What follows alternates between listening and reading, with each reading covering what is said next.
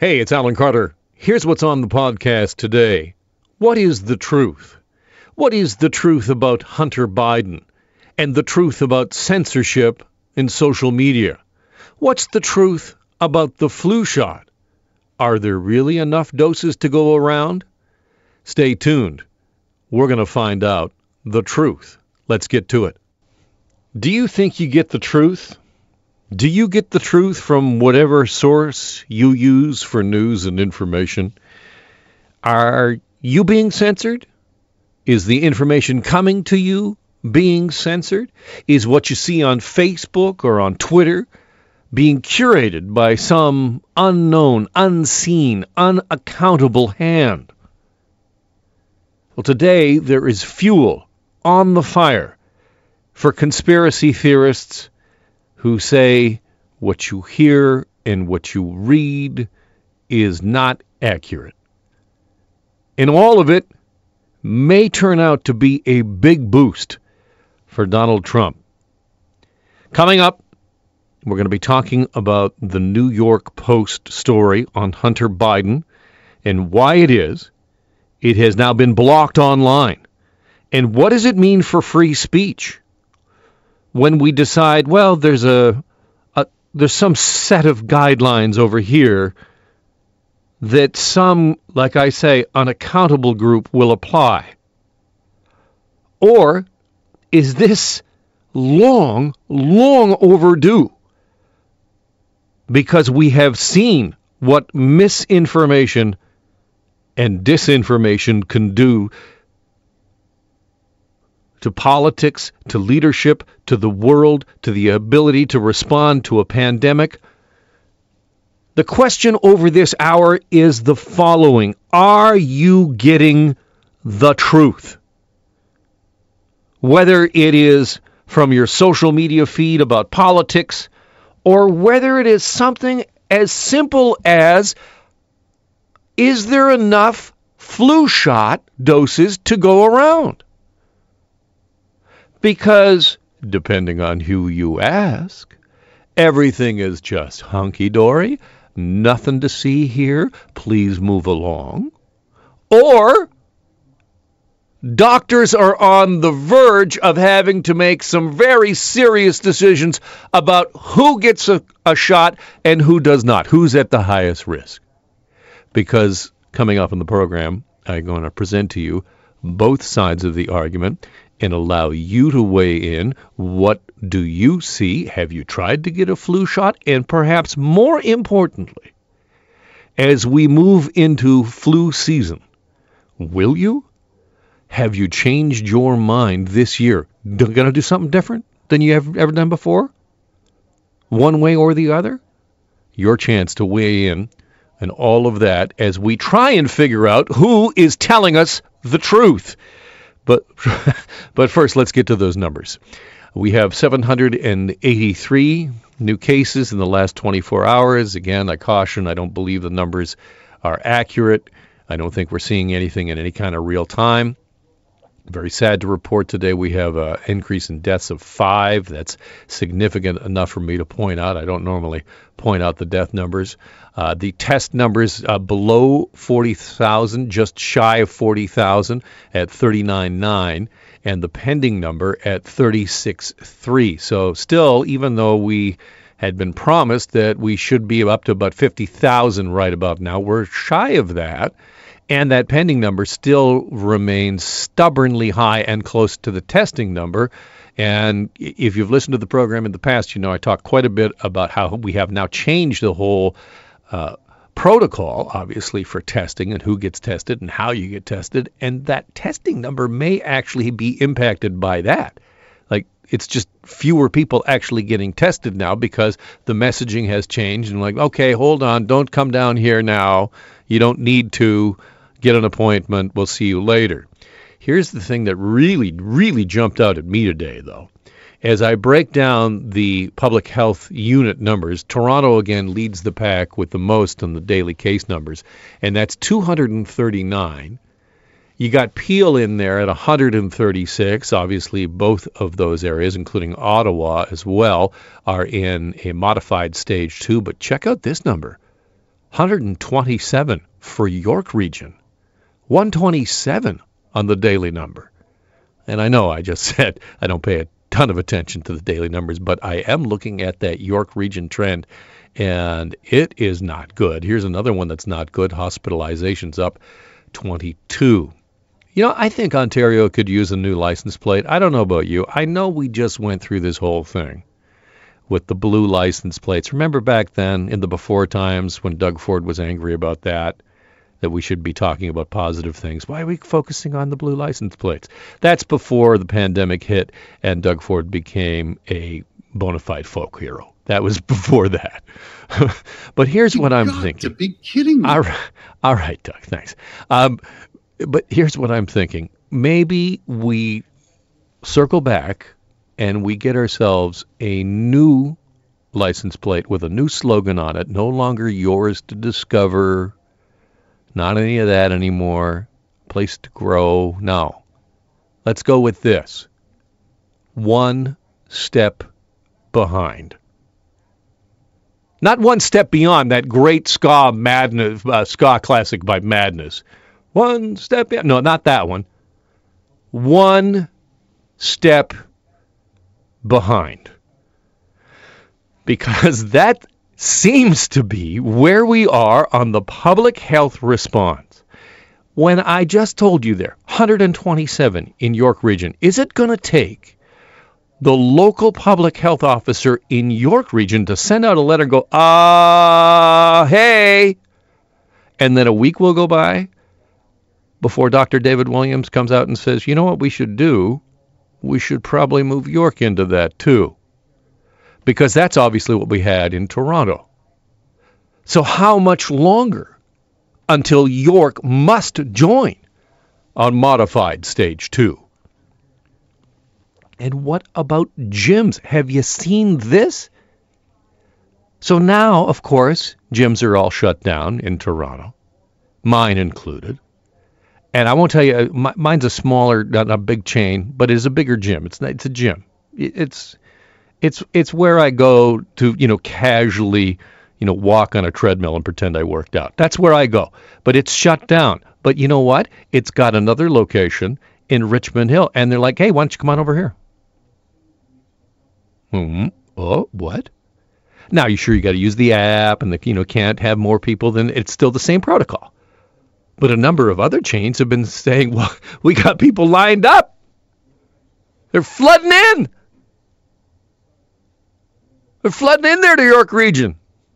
Other regions, you know, people saying, you know, all of a sudden, you know, the restaurants, the patios, and the restaurants in Halton region, Oakville, jammed. Why? Because you can still go there. So the worry is that we are still one step behind. And here's another example of why I think this should be on our license plate. But still talking about gyms, right? Remember how the city of Toronto didn't actually ask for all the gyms to be shut down. It specifically asked for studios and you, you know like uh, classes, specific classes to be shut down. But the government said no, we're going to shut them down altogether in those areas, but nowhere else. Meanwhile, in Hamilton, at a spinning studio called Spinco. Now we have almost 70 cases confirmed from an outbreak there. It, it is such a big outbreak. It's been featured on CNN. I kid you not. 100 people exposed. And here is the Associate Medical Officer of Health, Dr. Barbara Yaffe, asked about this yesterday. When it first came to my attention and I was in discussion with the local medical officer of health and associate, I, I made recommendations that the public health measures team reconsider the, the guidelines for bin cycle places and other kinds of gyms because that obviously even though they followed guidelines, there was obviously significant transmission. So I think we do need to review the guidelines, and that's in process. Yeah, we're going to get around to that because here in Ontario, one step behind. Did you get that? Did you did you parse that? I don't understand that. I did, Dr. Williams. She said that well hey maybe you should actually change the recommendations to the local public health unit, but that hasn't happened. You know why? Because probably the local public health unit said, I think that's your job. That's under uh, that's under review. We're gonna get back on that. We're gonna we're just gonna wait till a couple of more spin studios and Richmond Hill, and uh, you know, there's a couple of those spin studios. Maybe maybe one of those uh, goat yoga things out there in Oshawa. Yeah, that thing is still running. There might be some kind of an outbreak at Goat Yoga, uh, and after that, we're definitely going to um, consider changing the recommendations. One step behind. Welcome to Ontario. What is the meaning of free speech? What is the meaning of a free dissemination of information? Where does the freedom of expression, where is the line between that and spreading lies and disinformation, especially in an election season? And that topic is now front and center in the U.S. election campaign after a story in the New York Post. It's an unverified story about Hunter Biden, son of the presidential candidate uh, Joe Biden.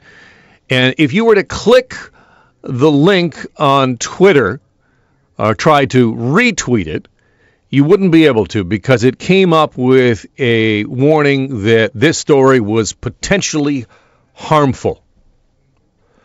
Now, because the New York Post story is based on email allegedly taken from an old laptop belonging to Hunter Biden, and because the story includes unredacted screenshots of the emails complete with personal email addresses, Twitter said the story violated its policy. That is the official word from Twitter. Although the head of Twitter, the CEO, saying that their communication about that was terrible. Donald Trump, as you might expect, reacted on Twitter. So terrible that Facebook and Twitter took down the story of smoking gun emails related to Sleepy, Sleepy Joe Biden and his son Hunter in the New York Post.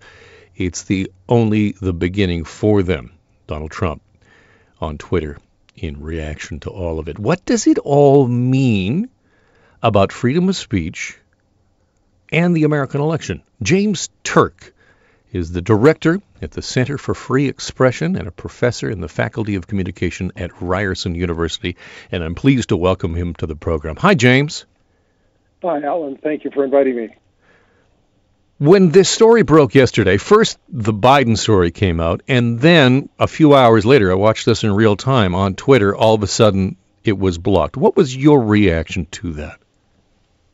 Well, I mean, the context of this is we have a huge problem in that disinformation, false information, misleading information is nothing new, but is able to be broadcast and circulated in an unprecedented way because of social media. So we're all wrestling with how to deal with that. And increasingly, the response of many, including many governments, is well, it's up to Twitter and Facebook and uh, YouTube and Google to censor out the things that shouldn't be broadcast or shouldn't be shared. And I'm really worried about that. Um, I'm worried about censorship in general.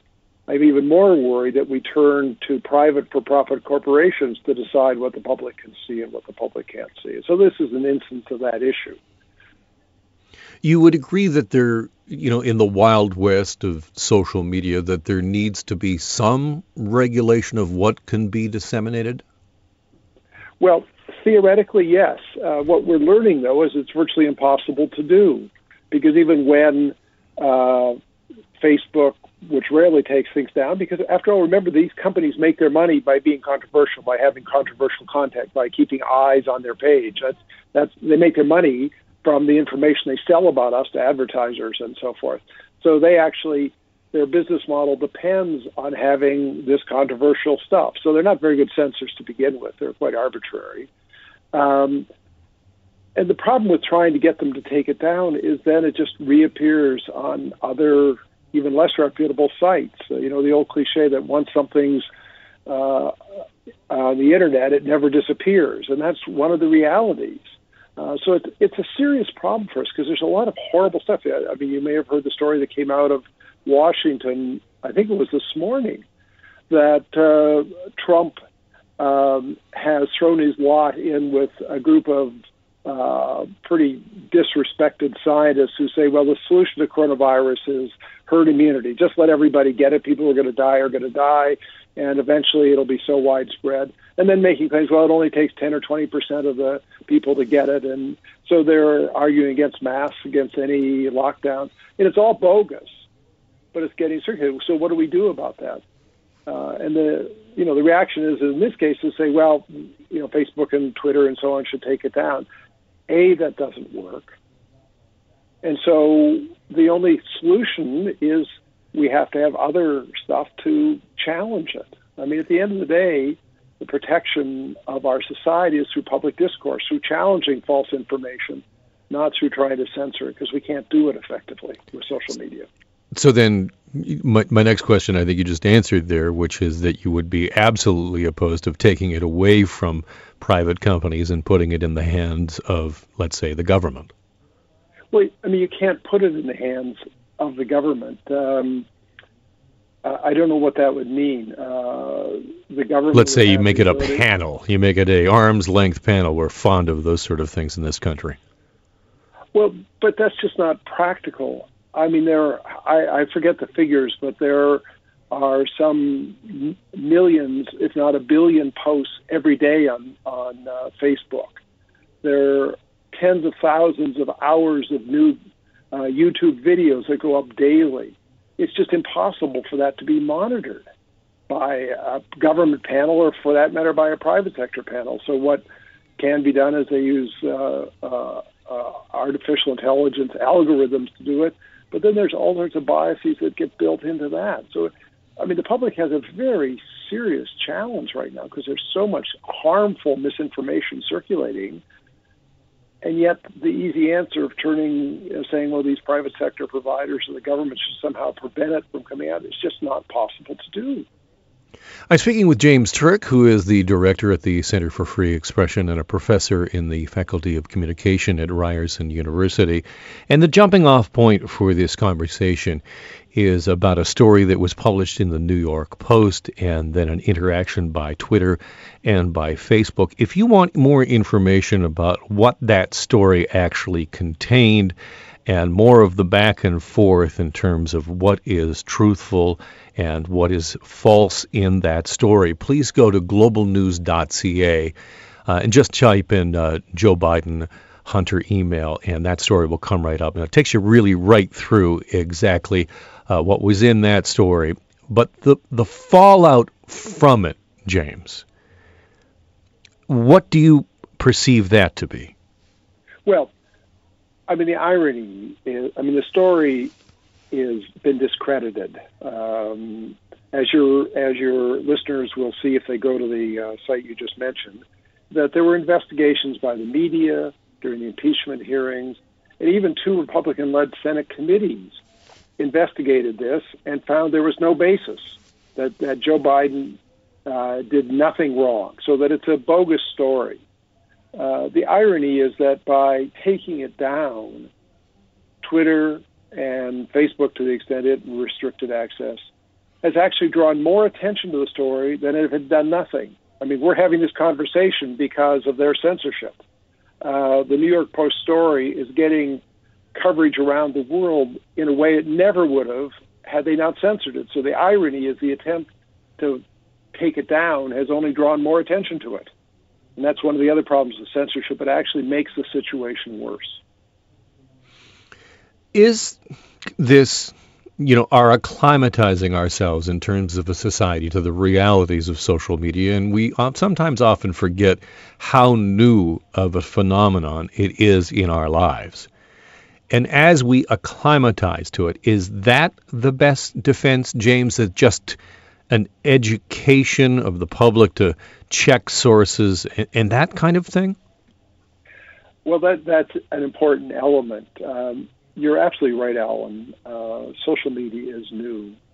Disinformation, propaganda, misleading conspiracy theories are not new. They go back hundreds and hundreds of years. Uh, but what social media does, as I said at the beginning, is allows the distribution of these ideas, harmful or false ideas, in a scale that is beyond imagination uh, before 10 years ago. Uh, so we just don't know how to deal with it. And there aren't any obvious solutions. So, in the absence of that, yes, more education, uh, getting competing voices out there, uh, trying to help the public understand that that they have to question anything they see in social media from any side and try to look at who the sources are and what the reliability is.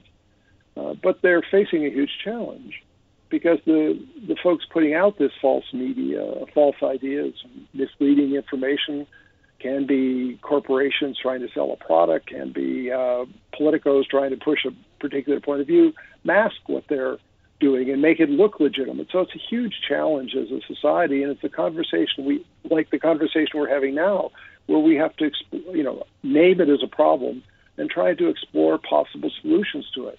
Uh, there just aren't any good ones on the horizon. James, a fascinating conversation and such an absolutely vitally important topic. Thank you so much for joining me today. Well, I appreciate you focusing on it because it is a vital, uh, vitally important one, and public discussion of what to do about it is essential. That is James Turk, director at the Center for Free Expression and a professor in the Faculty of Communication at Ryerson University. The question is, are you going to get the flu shot? Have you tried to get the flu shot? Because you got the province saying, we got lots, no problem. You can get the flu shot. The Ontario Pharmacists Association on this radio station this morning saying, what is everybody freaking out about? It's fine. It's all good. You're just early. You're just here a little early. Just hold on. You know, about a month's time, everybody be fine. The shipments are coming in. And meanwhile, people are like, I want the flu shot and I want to run now. And if I don't get it, I'm coming back and I'm bringing my friends. I mean, we'll be socially distanced, but and wearing masks, but I'm bringing. So the call is to you for the call. 416-870-6400. Have you tried to get the flu shot? Is it much ado about nothing? Bill's on line four. Bill, did you get the flu shot? Absolutely. Uh, wife and I were over in uh, Ingersoll, Ontario, there on Saturday. Uh, sign outside the uh, Shoppers Drug Mart there. Walked right in, filled out the form. Ten minutes later, we each got the shot. No problem. No wait. No didn't have to call ahead for an appointment. Nothing. Nope. Walked right in, got the shot. That was it. Thanks, Bill. Bill got in, got out. Nobody got hurt. Just a slight pinch in the arm. Ruth Marie is on the line. Ruth Marie, have you got the flu shot? Um, Alan, uh, yes, I have. Uh, my doctor called me. I live in South Etobicoke, and uh, he called me. I just about fell off my chair, and uh, I got the shot in my uh, left arm. And boy, did I! It was it sore, and boy, did I ever feel rotten after I t- had it. But now, do you I'm normally get the flu shot? Do you normally get it? Well, I'll tell you, I'm a type one diabetic, and I go to Mount Sinai and all diabetics usually do get the flu shot. So, but uh, this time, this one really did bother me. I don't like taking it, but I, who knows? You know, it's. what What do you mean you don't like taking it? I, we, I don't like taking the. I really don't know what is in there these days. Well, okay, um, okay. So let me just ask you this: uh, you know, let's say you know two months from now they come out and they say we got a COVID vaccine. Are no. you going to take that? No, because I don't know what's in there unless it's being approved.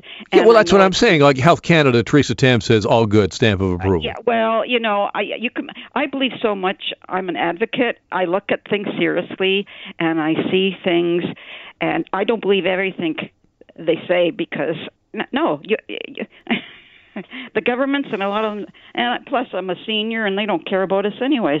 I well, I, I listen. I I'm going to have to respectfully disagree. I I know that one should well, not disagree with one's elders, although I'm almost but, a senior but now. Alan, you know, can I just say one more thing?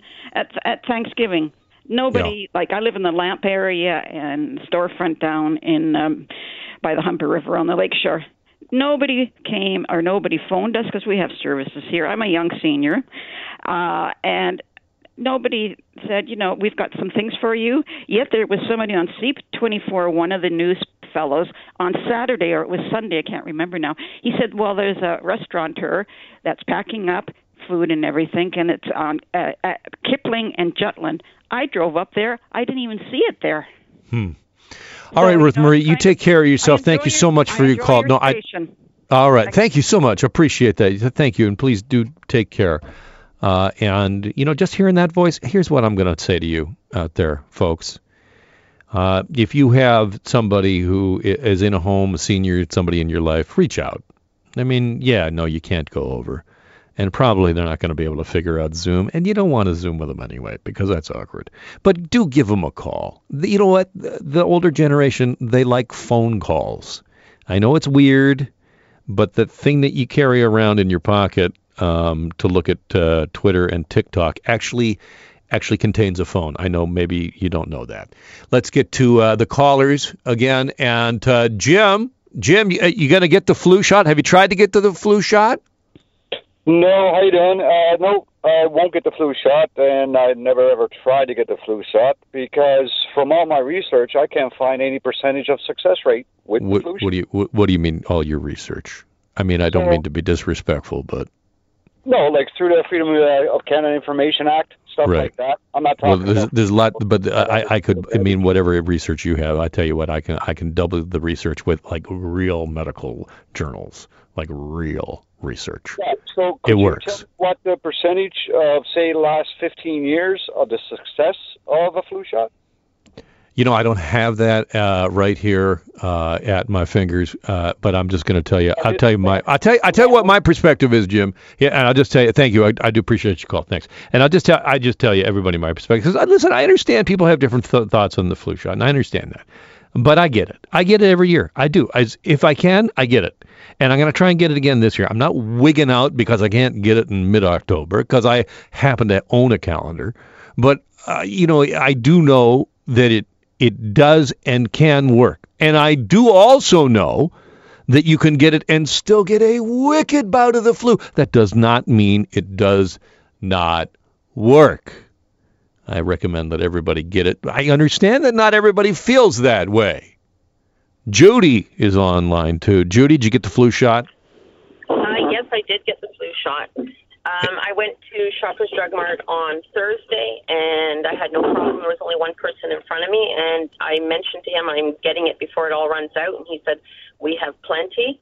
And my husband got it at the doctor's, and he, the doctor said, "Well, I'm glad you're getting the flu shot," and he had no problem either. That's great, Judy. Appreciate that. So there you go. There's uh, another first-hand testimony that the flu shot is available and that all the jumping up and down about if there being a shortage right now might be a bunch about nothing. Uh, what do we? Oh, Andrew though is on line four. Andrew, you, you got a different perspective? Uh, first of all, please, please, please remember if you can't get it now, Alan, you're going to get there. Don't worry about not getting it between now and mid-October. I got mine last Saturday, but oh, you did. Here's the hitch because there's always a hitch. You want to hear it? Yeah, I, I I like a hitch. Hit a shoppers, no problem. But people in the line were turned back because they were elderly. Apparently, there's a separate strain uh, of the flu shot for older adults than there are for the rest of us. Yeah, it's a high dosage for vulnerable populations. That's correct. Just quick question though, can you tell me this because I know you're an expert on this, Alan? okay. Uh, like, I, and I thought she was attractive as hell over the radio. But if Rosemary's a young senior, does that make you and I old juniors? Yeah, you know what? I I don't know. I just know that uh, I I'm I've got a lot of experience. Let's just put it that way. Andrew, appreciate Good. your call. Thank you so much, Mike. Mike, you're on the line. Uh, did you got? On. Did you get the flu shot, Mike? I did. Uh, I went to my one shoppers. They ran out of it last week. I signed up online, picked the two shoppers that were close to where I live in South Etobicoke and uh, the next day, I got the text. This location had it. Boom, went down. Now I got there around 11. They said if you're not over 65, come back after 12. I was there at 12:15. Walked in, in and out in 10 minutes. In and out, no problem, no lineup. No, no, no problem. No. No issue. No issue. Thanks, Mike. I appreciate that. Well, I think we can take away from what we've been hearing that there's not much of an issue. Even those who've said that they've had to wait have said, well, yeah, you know, I didn't couldn't get it the first time around, but I did get it. Well, wait a minute, Louise just popped up on the call line on line two. Louise, you're having trouble getting a shot? Yes, Alan. Hi. I called my Shoppers Drug Mart in Aurora on um, the weekend, They said they have no doses of the high dose flu vaccine, and they're putting people on a waiting list for that. And as far as the regular one, they were taking appointments for November, and I happened to get a cancellation for next week for my husband and I. Well, at least you're you're going to get it next next week. So, I mean, I, I guess maybe the takeaway, Louise, is that you know even though there might be a delay, it's clear that it's on the way and it's coming. I, I appreciate that, Louise. Thank you. All right, that's all the time we have for calls today. Uh, I just uh, really quickly before I run out of time here, uh, it, and I hope you will indulge me in this. Uh, I just want to say uh, an, a, a very happy birthday to my wife.